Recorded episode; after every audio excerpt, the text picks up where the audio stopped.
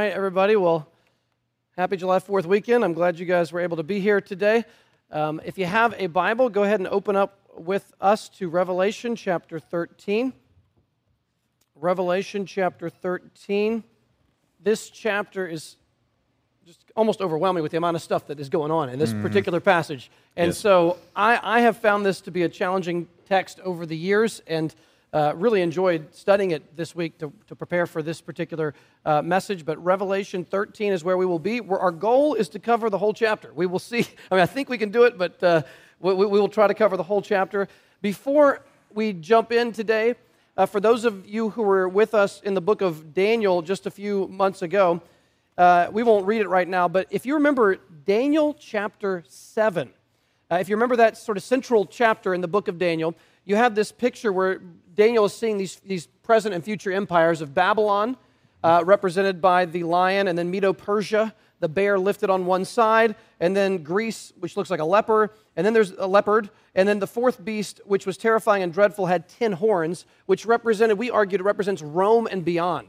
Rome and then the future governmental systems that will oppose God and His Word. And certainly John is picking up on that imagery, no doubt, at the beginning of Revelation chapter 13. So, Greg, could you pray for us? Now, we're just going to take it in pieces as we try to walk through it. Well, let's pray.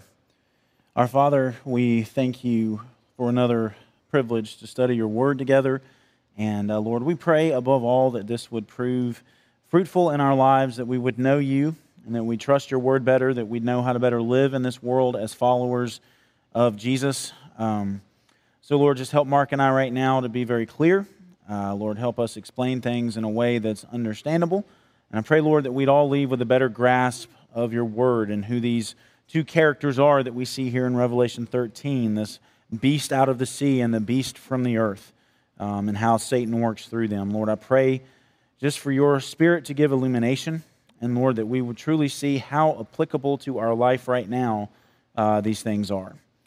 So, Lord, we just commit our hearts and minds to you for these few moments, and we ask all this in Jesus' name. Amen. Amen. Greg, could you read the first 10 verses, and then we will get started? Yeah. Revelation chapter 13, beginning in verse 1. And I saw a beast rising out of the sea with 10 horns and 7 heads, with 10 diadems on its horns and blasphemous names on its heads. And the beast that I saw was like a leopard. Its feet were like a bear's, and its mouth was like a lion's mouth. And to it the dragon gave his power and his throne and great authority. One of its heads seemed to have a mortal wound, but its mortal wound was healed, and the whole earth marveled as they followed the beast. And they worshipped the dragon, for he had given his authority to the beast, and they worshipped the beast, saying, "Who is like the beast, and who can fight against it?" And the beast was given a mouth, uttering haughty and blasphemous words, and it was allowed to exercise authority for 42 months. It opened its mouth to utter blasphemies against God, blaspheming his name and his dwelling, that is, those who dwell in heaven. Also, it was allowed to make war on the saints and to conquer them. And authority was given it over every tribe and people and language and nation. And all who dwell on earth will worship it. Everyone whose name has not been written before the foundation of the world in the book of life of the Lamb who was slain. If anyone has an ear, let him hear. If anyone is to be taken captive, to captivity he goes. If anyone is to be slain with the sword must he be slain. So, Greg, I want you to kind of jump in here to start us off. This beast clearly, I think, is clearly referring to the Roman Empire at the time when John is writing. I think that's very clear, both from Daniel and from Revelation. But it obviously doesn't end with the death of Rome. No one would argue that the beast has now been done away with. Clearly, Satan is always going to be using totalitarian states, totalitarian governments to push back against God and his people. He's been doing that since Egypt, oppressing Israel in the Exodus. He did it through the Assyrians oppressing Israel in the 700s BC. He did it through Babylon in the 500s BC. He did it through Persia. He did it through Greece. And then he does it through Rome, and he's done it through Hitler and Stalin and Mao Zedong and all these different leaders throughout church history. And there, we believe there will be a final climactic version of this right before the return of Christ. But Greg, can you lead us into these first few verses? Yeah. So we see verse 1, this beast rising out of the sea, 10 horns, 7 heads, 10 diadems on its horns, blasphemous names on its heads. Verse 2, the beast I saw was like a leopard, feet like a bear's, mouth like a lion's mouth. And we'll stop there for a minute. I want to say at the outset, again, we've mentioned this before, but this beast is the same beast talked about in chapter 11 who rises out of the abyss to make war on the saints and conquer them.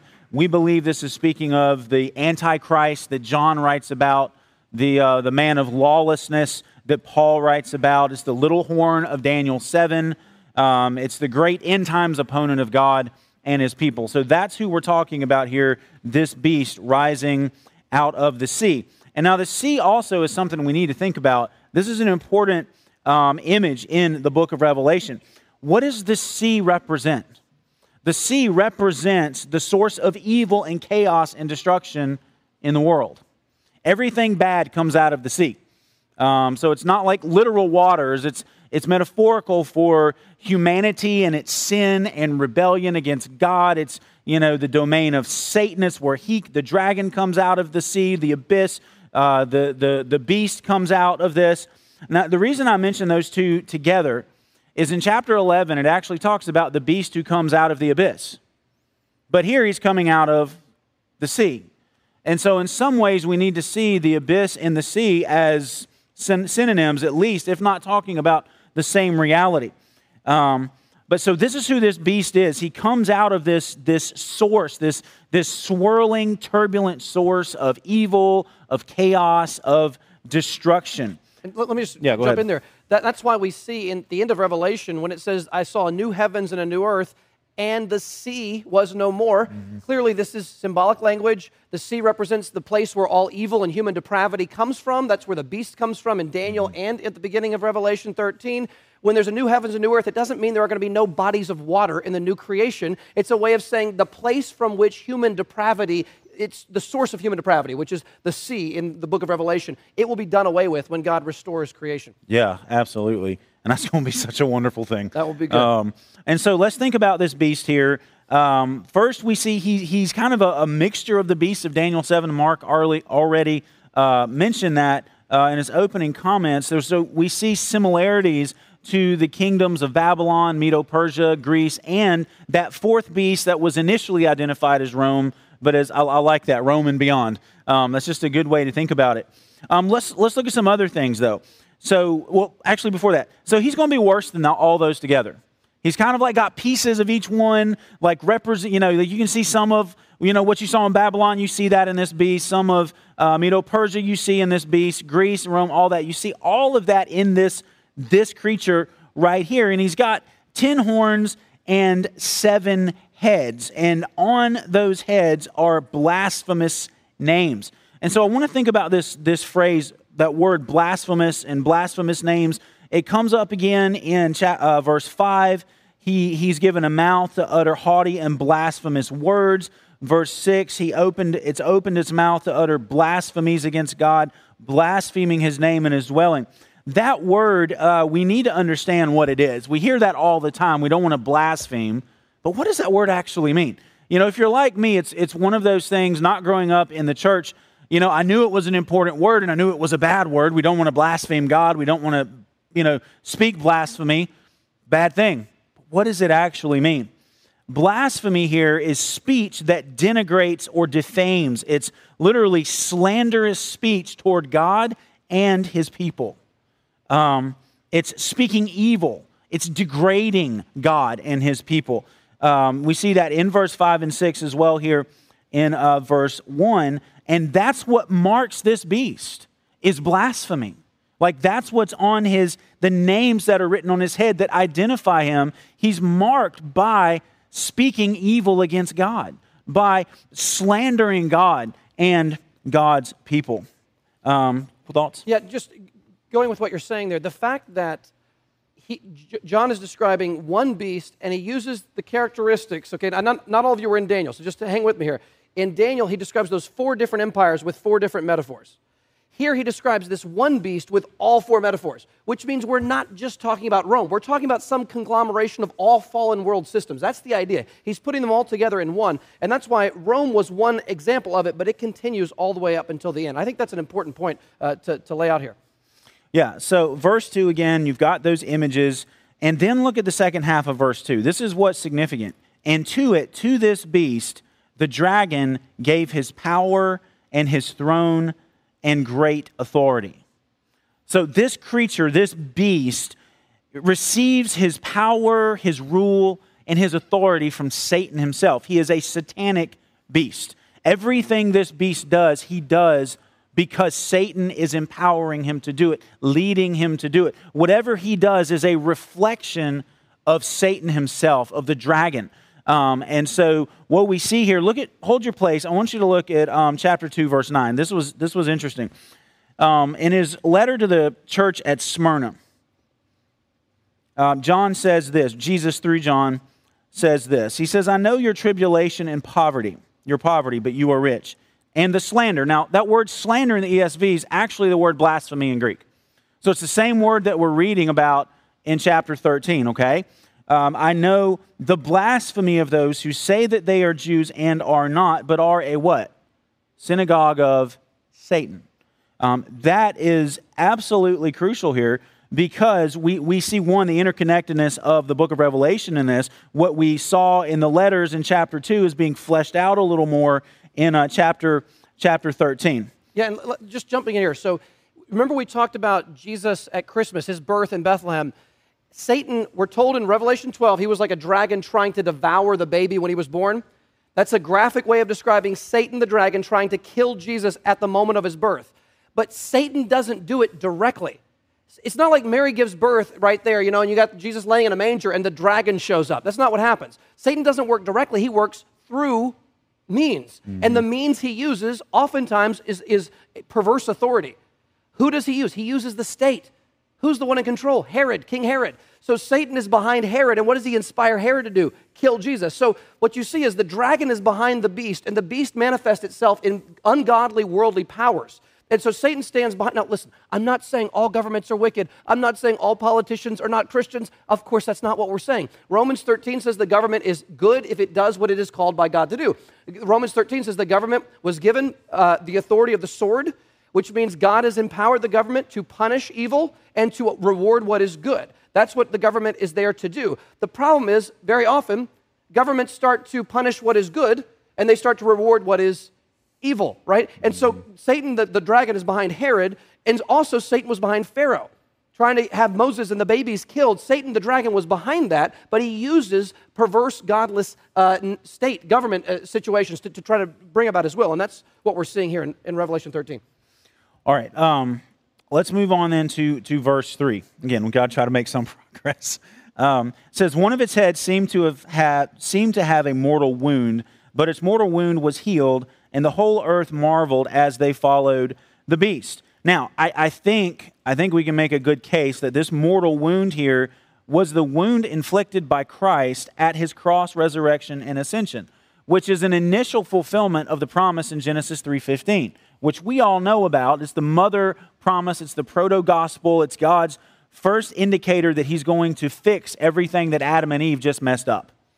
And we know that promise. He's talking actually to the serpent, and he says, and there I will put enmity, hostility between you and the woman, between your offspring and her offspring. He shall crush your head or bruise your head, and you shall injure his heel. And so there's going to be battle one day between the offspring of Eve and the offspring of the serpent, meaning those who he influences to depart from God and all that.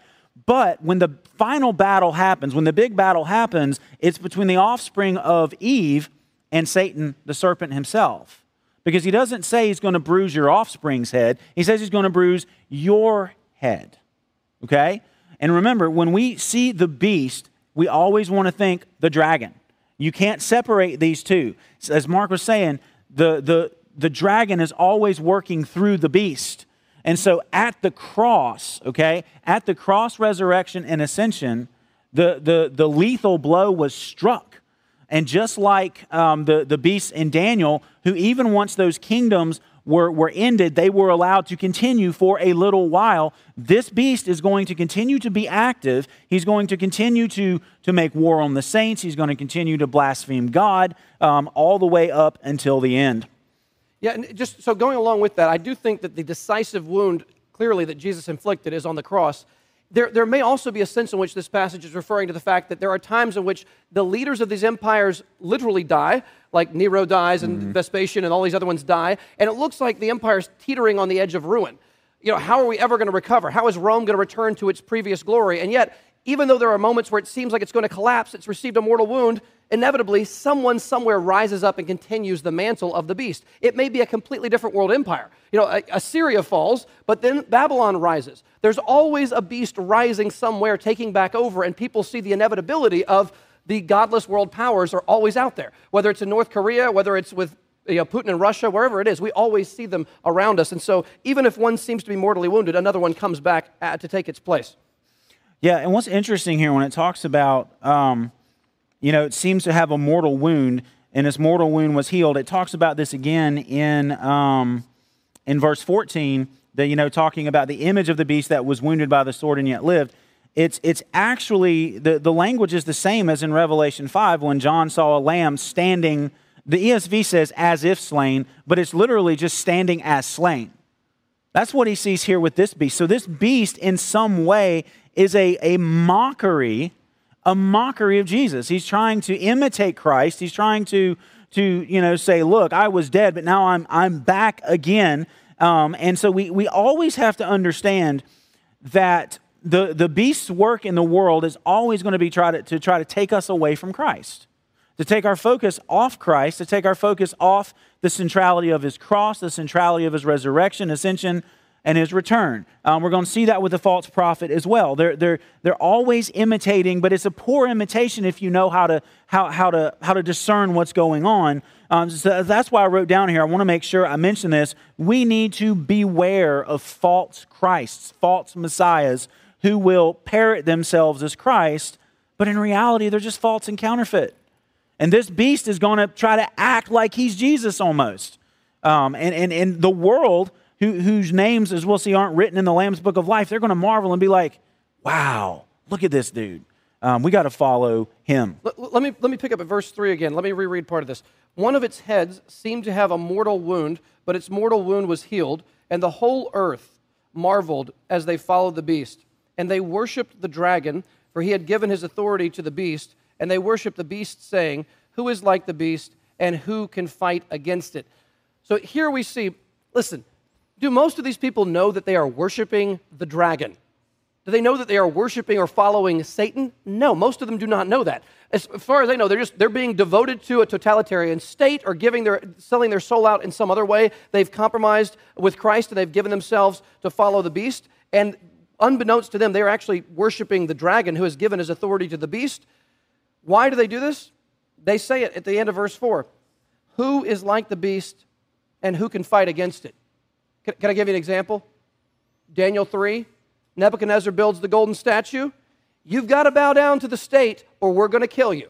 Well, they're the most powerful government in the world. We can't, if we don't do it, we're dead. So if we want to survive economically, physically, in any kind of way, if we don't want our family to hurt the loss of a mom or a dad because they're not bowing down, well, we better, I mean, who can resist the state? Who can possibly fight against this beast once it's turned against us? We've got to bow down. I know, I don't really believe in this golden statue, but it's better to compromise for a moment and keep your family, keep your job, than to not compromise at all and risk losing everything. Well, Shadrach, Meshach, and Abednego risk losing everything. They're thrown in the fire, and God, in that instance, preserves them miraculously, but he will raise us one day from the dead miraculously, no less miraculously. So just because the beast seems to be the winner, you can't resist. Well, no. At the end of the day, if we are faithful through persecution and even in the worst case, martyrdom, God will be faithful to raise his own from the dead, and not one of them will be lost or forgotten. Yeah, and the fact that Satan works through means like the beast and people worship the dragon, even though they might not realize they're worshiping the dragon, that's not a new thought in the New Testament. You don't have to turn there, but listen again to a very familiar passage, Ephesians chapter 2, verses 1 through 3. He says, "And you were dead in the trespasses and sins in which you once walked, following the course of this world," following who? "The prince of the power of the air, the spirit that is now at work in the sons of disobedience, among whom we all once lived in the passions of our flesh," and so on. Now, the majority of us in here would probably say, before I became a Christian, I was not a worshiper of the devil. I might not have given much thought to God or the things of God, and I might have actively, I don't like Christianity, made fun of Christians, but you wouldn't say I'm a Satan worshiper. But in reality, all of us outside of Christ were, in some sense or another. And so again, we don't directly do that outside of Christ, but that's true of everyone. When we are in our sins, we are following Satan. He's our leader. Just saying here, following Satan in this sense, we have a cartoonish notion of that. Mm-hmm. We either have an exaggerated cartoonish notion of Satan, or we have sort of like the occultic version, like this really dark kind of wicked thing that everyone pretty much knows is bad.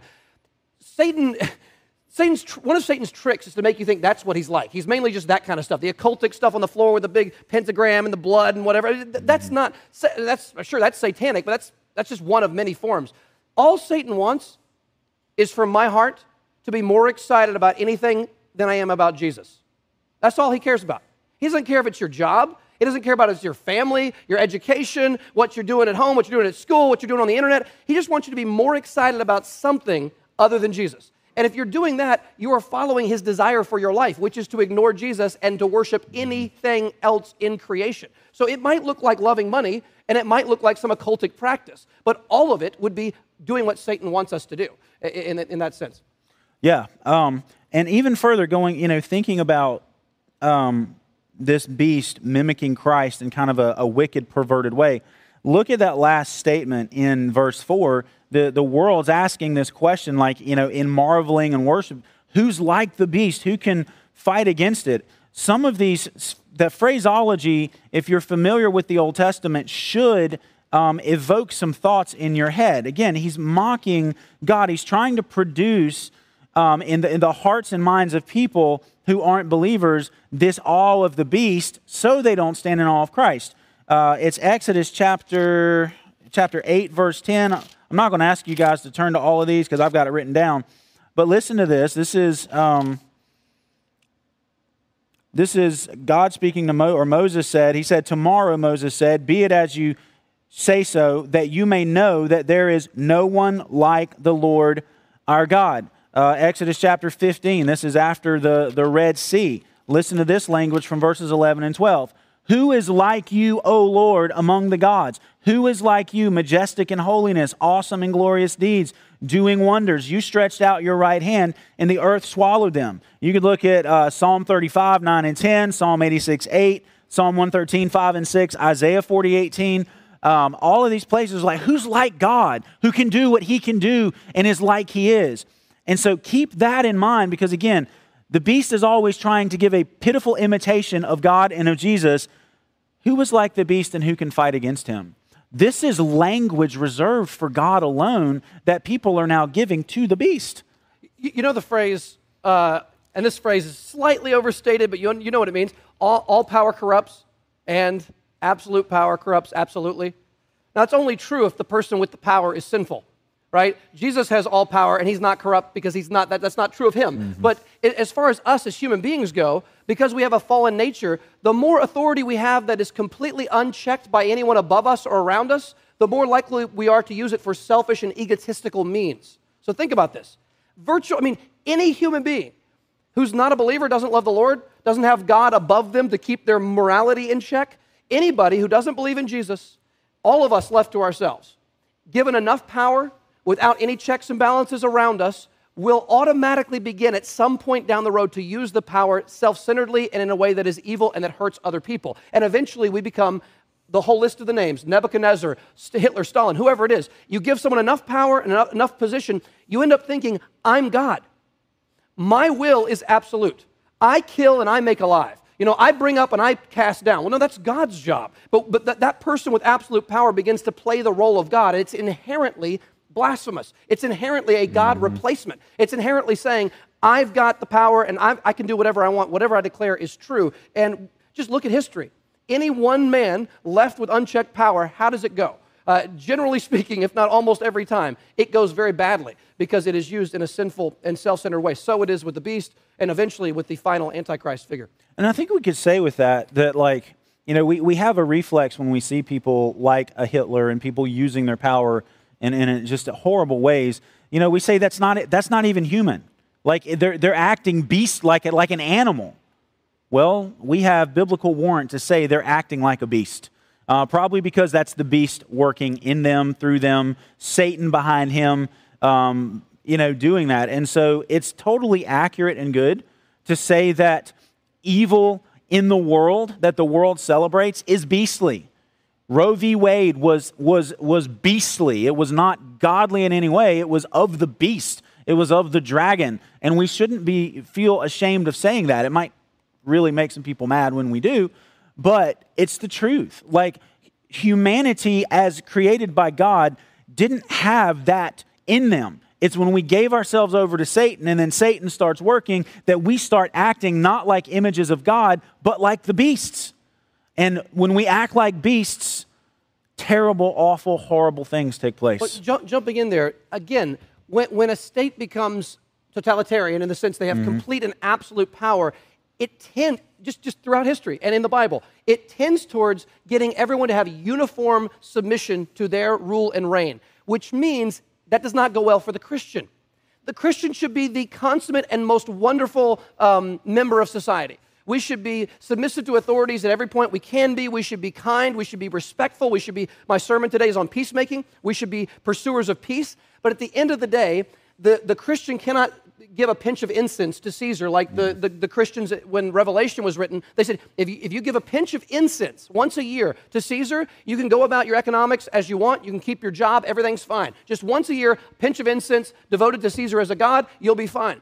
But the Christians go, we can submit to you in all kinds of ways, but when it comes to absolute submission to the state as a god, we cannot do that. We don't say this disrespectfully. We just say we cannot do that. Jesus is Lord, not Caesar. And at that moment, that's when the world says, you cannot be tolerated. We will not allow for that. You must have absolute submission to the state in every sense. And if you reserve anything for a higher Lord than the state, namely Jesus, that is the absolute, you cannot go there. You cannot. And totalitarian states always tend towards that. Absolute submission to their government, and that's why Christians were always going to be the odd men and women out, because we cannot, at the end of the day, give our total allegiance to the state as God. We say Jesus is Lord, not Caesar. Yes. And that's what we can never say, Caesar is Lord. Caesar, again, that's we take that from an empire, but any leader, we can never say so-and-so, whether an individual or a small group of individuals, whatever, it's never Lord. Jesus alone is Lord. And it seems like, it seems simple to say that, but that could cost you your head one day. Hopefully it won't, but it's a reality that we have to be aware of in the world we live in. And just as a commercial for this fall, in this Sunday school, we're going to be talking about a lot of hot-button cultural issues. We're calling it Against the Culture, For the Culture. We want to love the culture with truth, but we don't want to believe cultural lies. And so just one sneak preview of what we'll be talking about, one of the issues, you know, it would not surprise me if in this church, some people lose their job at some point in the future because we will say, I can't use the wrong gender pronouns. I can't go there. I cannot live by lies, to use the title of the book. I cannot live by lies. I cannot say, if I have a biological woman in the office where I work, and she has now said that she's transitioned to be a he, and that I must call her a he, and if I don't do it in the email or in the conversation, my boss has already told me I could be fired. Well, yes, I'll avoid using the pronouns as much as I can. Just avoid pronouns. Just don't use them if you can. But if push comes to shove, if it has to be used, are we going to give a pinch of incense to Caesar or not? And it's going to be costly, I think, in the next decade, whether we give the pinch of incense or not. We have to say, listen, I love this individual. This woman is made in the image of God. I love her. I care about her. I want her to know Christ, and I will do anything sacrificially to help her with her physical needs and whatever may be going on. But I cannot say what I know not to be true. I cannot call her he, even if it hurts her feelings, and even if it causes a problem at work, I will do it, I hope, with a humble disposition, but at the end of the day, I'm not giving the pinch of incense. I will not do it. And I think for some it will be costly. Maybe for some more than others, but I think for all of us in one way or another, as this sort of tidal wave of the new religion is coming upon us, which involves a whole mixture of things we'll talk about this fall, we need to be ready and we need to be able to stand our ground with humility, but also with boldness at the same time. Yeah. All right. I want to get on that, but we need to, I'm looking forward to that a whole lot. Let's move on. Look at verse 5 and 6. And the beast was given a mouth, uttering haughty and blasphemous words, and it was allowed to exercise authority for 42 months. There's that time period again that we've seen multiple times in chapters 11 and 12. Now here again in chapter 13. And I think that's a reference to the same period of time that we saw in Daniel, that we've seen here, is a reference to the whole period of time between Christ's ascension to the right hand of God and his second coming in power and glory. Okay, the 3.5 years is the second half of Daniel's 70th week. We are in it now, and we will remain in it until Jesus comes back. That is the end point of it. And so this beast is going to be blaspheming for 42 months. Look at verse 6. It opened its mouth to utter blasphemies against God. I mean, this is bold. I mean, he's not hinting here. He's not, indirectly doing this. He is challenging God, blaspheming his name and his dwelling, that is those who dwell in heaven. And again, not to get too far off on that, but you think about blaspheming God. We looked at what does that blasphemy mean? Speech that's slanderous towards God, denigrating, defaming, speaking evil against God. That means it's going to say things about God that it wants us to believe about God that are actually contrary to who God is. It's not just let's all hate God. A lot of times it's going to be, hey, I want to change what you think about God. Did God really say? Did God really say? You shall not die? Does God really hate this? Does God really call this sin? You blaspheme God when you say something is sin that is not, you say something is not sinful that God said is sinful. That's blaspheming. You're slandering the character of God in that because you're saying what God said is rebellious and sinful and ungodly in his sight that deserves his judgment. No, it actually doesn't. That's blasphemy. That's in line with what we're seeing here. Satan, he clearly is blaspheming God. He hates God. But because Jesus is now in heaven and he is safe at this point from any kind of physical harm, Satan can no longer persecute Jesus bodily. Mm-hmm. So what does he do? He goes after his body on earth, right? Yep. When Saul was persecuting Christians and having them killed and put in jail, when he sees Jesus on the Damascus Road, what does he say? Saul, Saul, why are you persecuting me? Jesus is in heaven, but Satan's going after whoever he can get, and now it's the bride of Christ on earth. Yeah, so he's uttering blasphemies against God. His name is dwelling, that is, those who dwell in heaven. And then verse 7, it's not actually allowed. It's the same phrase as it was given in the Greek. I don't know why they chose to say that here. It wasn't just permitted to do it. It was given to him. So this is a divine giving. God is sovereignly giving this ability to the beast for a limited amount of time. It was given to make war on the saints and conquer them, and authority was given it over every tribe and people and language and nation. I want us to hold our place real quick and turn back to Daniel chapter 7. We referenced this earlier. I want to look at verses 23 through 25. The connection should be clear that this is that little horn, the one we talked about a lot when we talked about Daniel. But Daniel chapter 7, we're looking at this fourth beast, and we want to pay attention to what this beast does and the little horn what this horn does against the people, the saints of the Most High. It says, thus he said, as for the fourth beast, there shall be a fourth kingdom on earth, which shall be different from all the kingdoms. It shall devour the whole earth and trample it down and break it to pieces. As for the 10 horns, out of this kingdom 10 kings shall arise, and another shall arise after them. He shall be different from the former ones, and he shall put down 3 kings. And then look at verse 25. He shall speak words against the Most High. That's blasphemy. And he shall wear out the saints of the Most High, and shall think to change the times and the law, and they shall be given into his hand for a time, times and half a time, for 42 months, 3.5 years, 1,260 days. And so, how long is the beast able to wage war on the saints? The entire time between the first and second comings of Christ. but his power is still limited to a degree. He cannot make total war and get it to the point where it seems like he has actually succeeded. Because remember in verse 11, the two witnesses, they have their time of prophesying, of preaching, being faithful witnesses. At the end of the 1260 days, the beast from the bottomless pit comes up, makes wars on them, he conquers them, and kills them. So he's making war in a general sense the entire time, but his ability to completely overwhelm the people of God is still limited up until this point. At the end, as we know, there will be this increase of activity. Satan will be unrestricted to do whatever he wants. And that's when the beast will be given just this raw ability to unite the world against Christ and against his people. And that's when chapter 11, when it says that he rose from the pit, made war on them, conquered them, killed them. Their dead bodies lied in the street of the great city. 3.5 days, some of the peoples and tribes and languages and nations will gaze and they will rejoice. The world will be celebrating with the beast when he eventually is able to conquer the saints. And you think about it, guys, of all the religions and of all the if you just want to put it this way, ways of viewing the world that is the most odious to our current culture, not just here in the U.S., but in the Western world, it's Christianity. It's Christianity, and it's not liberal Christianity. It's conservative, Bible-believing Christianity. Why do you think when the Obergefell decision happened and the Supreme Court made that very ungodly choice to say that homosexuals can marry, why do you think they were so excited? Love wins. They were rejoicing because they'd stamped down that oppressive Christian view, that oppressive patriarchal Christian view that says men are men and women are women and only men and women can marry.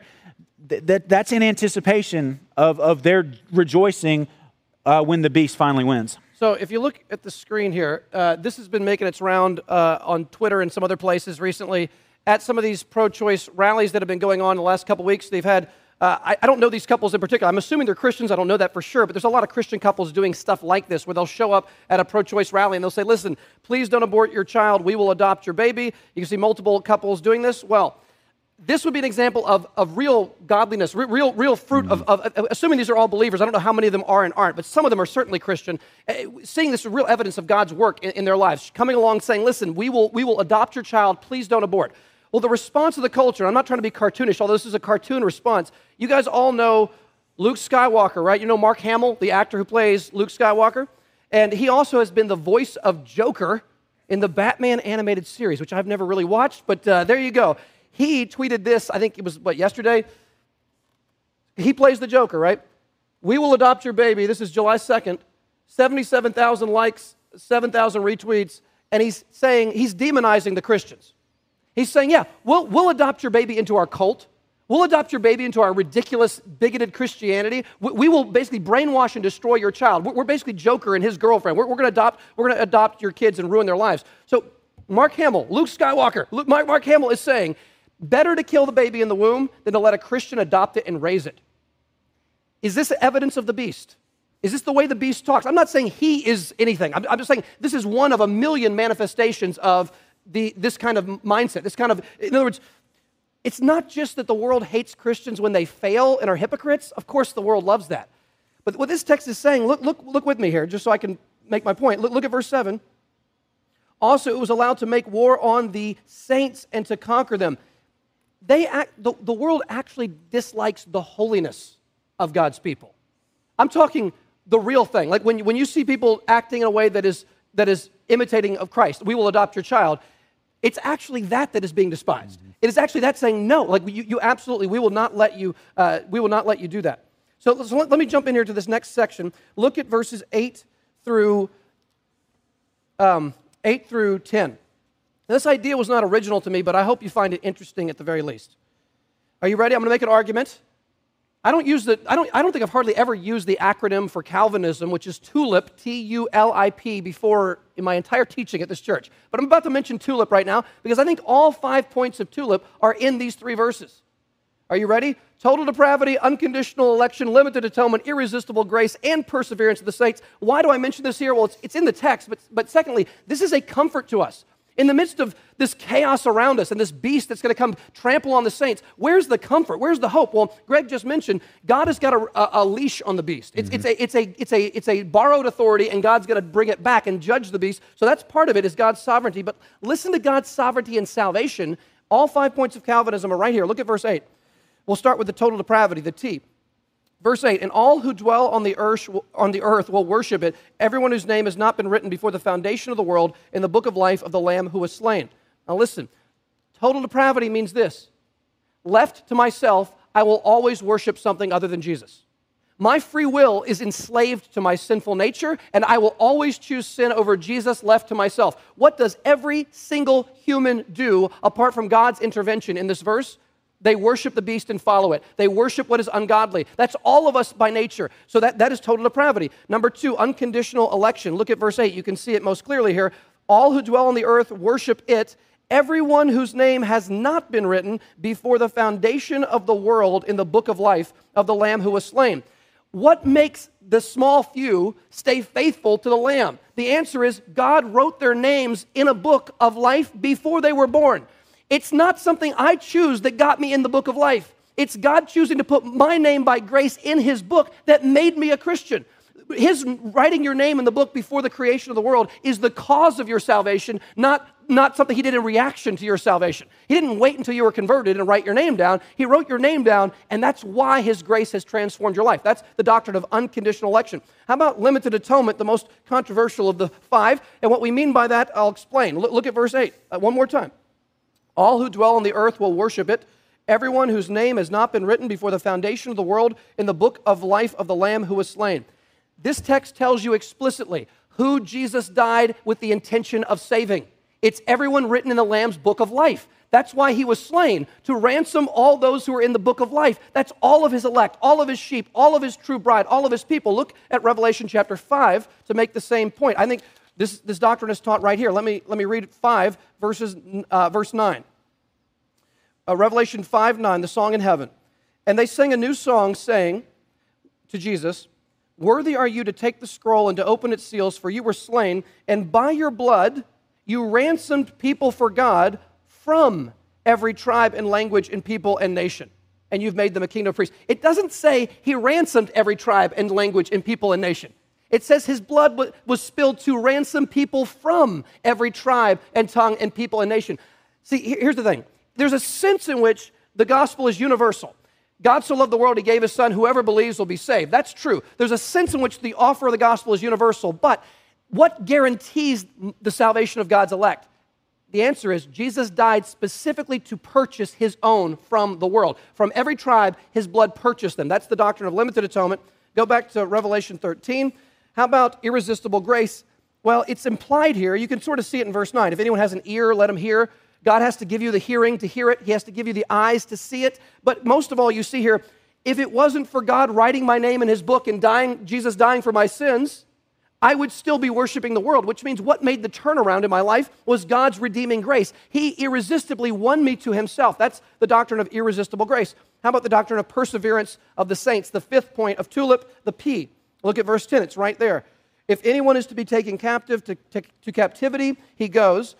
If anyone is to be slain with the sword he must be slain. Here is a call for the endurance or the perseverance and faith of the saints. Perseverance of the saints means 2 things. Number 1, God is going to keep us. He keeps his own. My sheep hear my voice. They follow me. I know them. They know me. I hold them in my hand, and no one can snatch them out of my hand. And my Father, who's greater than all, holds them in his hand, and no one can snatch them from my Father. We believe in eternal security. That doesn't mean we are passive in our salvation. We don't just sit back and just let things happen. No, we must also use our will that God is empowering by his Spirit to endure, to persevere, to keep going. And so you see here again, the endurance or perseverance of the saints is also included in this verse. Why do I bring all that up? Well, I think it's in the text, but also this is a wonderful doctrine, not just for Christians to argue about, and it's fine to argue about this in a loving way. It's fine to debate this. That's not a problem. Just don't lose your temper, but it's good to discuss these things. But here's why it's wonderful news. If those 5 doctrines are true, no matter what comes your way, nothing can separate you from the love of God in Christ Jesus our Lord. You were depraved and in love with sin. God chose you before you were born. He sent Jesus to die specifically to secure your salvation in the Lamb's Book of Life. He then sent His Spirit to defeat your rebellion, change your will, give you a new heart, make you devoted to Him truly from your heart. And He's also promised that He's never going to let you ultimately fall away. If the 5 points of TULIP are true, you've got nothing to fear, even if we live to see the worst moment of the beast and the Antichrist. Even if we live through the highest moment of persecution in all of church history, God will not lose His own. He won't lose one sheep. All of them will be rescued by the redeeming and saving work of God. So the sovereignty of God is what we need, especially when things are getting difficult and when things get tough. Amen. I can't add to that. That's good stuff. Do we want to try to do 11 through 18? Well, we can start it, and if next week we can finish it if we don't get there. All right. I'll read 11. Let's just read 11 through 14 and see how far we get. It said, I saw another beast rising out of the earth. It had two horns like a lamb, and it spoke like a dragon.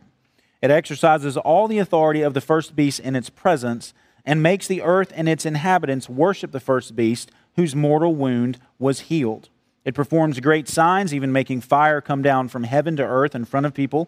And by the signs that it is allowed to work in the presence of the beast, it deceives those who dwell on the whole earth, or dwell on earth, telling them to make an image for the beast that was wounded by the sword and yet lived. A couple of thoughts here. Just verse 11. We talked about the first beast imitating Christ, trying to, in some ways, like take the place of Christ. This second beast is also called the false prophet. And so he's kind of like the fountainhead of all false religion, if you want to put it that way. But look at how he's described. It had two horns like a what?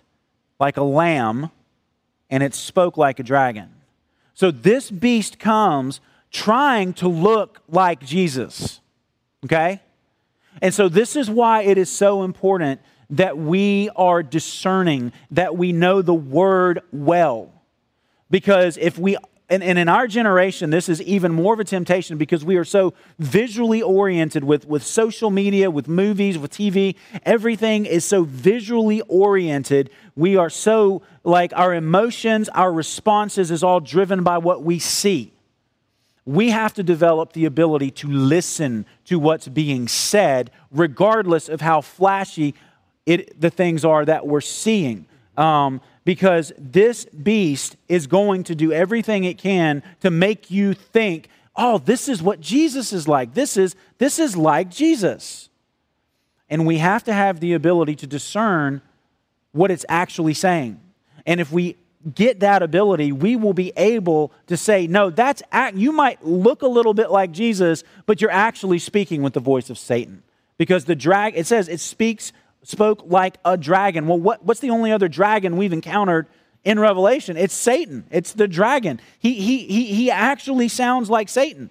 I mean, think about Jesus in the wilderness. What does Satan do? He uses Scripture to try to lead Jesus away.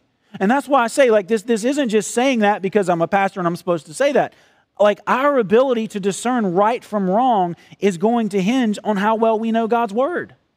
We have to be able to have a basic enough grasp of the key doctrines and key teachings of Scripture so that when Satan comes all dressed up trying to look like Jesus, we can say, I don't care how good you look. You don't sound like my Jesus, and I'm not going to listen to you because you're speaking like the dragon. Yeah, so we got to wrap up here, but just say there's two beasts in this chapter. One comes from the water, which is the place the source of evil. This one comes from the land, which probably is a way of trying to make it look better than the other one. It's a different source. It looks like a different source, but it's really the same. But put it this way. The first beast that we've been looking at, that is the power of the coercive state. Like Nebuchadnezzar, bow down or you're going to be in the flaming furnace. Okay, that's the power of the coercive state is the first beast in Revelation 13, verses 1 to 10. The second beast from the land, that's the power of deceptive false religion. So do you see how these two work in tandem? One is coercive state power. One is deceptive false religion. These two things work together to try to back up Satan's plans here on the earth. So we got to wrap up here. Greg, can you close us in prayer? Yeah, let's pray. Father, we thank you for your word, and I pray, Lord, that all that we've considered for these few moments will Lord, bear fruit in our lives, God, that we would be wise to what is going on in the world, what is behind the scenes at work to lead us away from you and to lead the world astray. God, I am so thankful that my name has been written in the book of life of the Lamb that was slain, and it was written there before the foundation of the world. That is the hope of every single one of us who have believed in Jesus. God, we know that you have already recorded us in your book, and we are safe and secure because of that. And I pray, Lord, that we would be strengthened, we would be encouraged to live all the more for Jesus, because we know that we are secure, that our eternity is secure, and that even if we were to die, we still conquer because we're faithful unto death. And I pray, Lord, that each one of us would be, that we would so be gripped by the gospel and gripped by your truth, Lord, that no matter what comes, Lord, we would hold on to Christ and we'd hold on to the truth, even to the very end. And Lord, especially help us not to be deceived. Satan himself, Jesus said, will be transformed as an angel of light to deceive, if possible, even the elect. And so, Lord, help us be discerning. Lord, help us be discerning so that we prove ourselves to be one of yours. Equip us as a church. Help us labor for this, Lord. And we ask all this in Jesus' name. Amen. Amen. Well, thank y'all again for being here today. We will plan to finish chapter 13 next Sunday, and then we'll be dealing with the seals, the 7 seals, I believe, the Sunday after that. Thank you.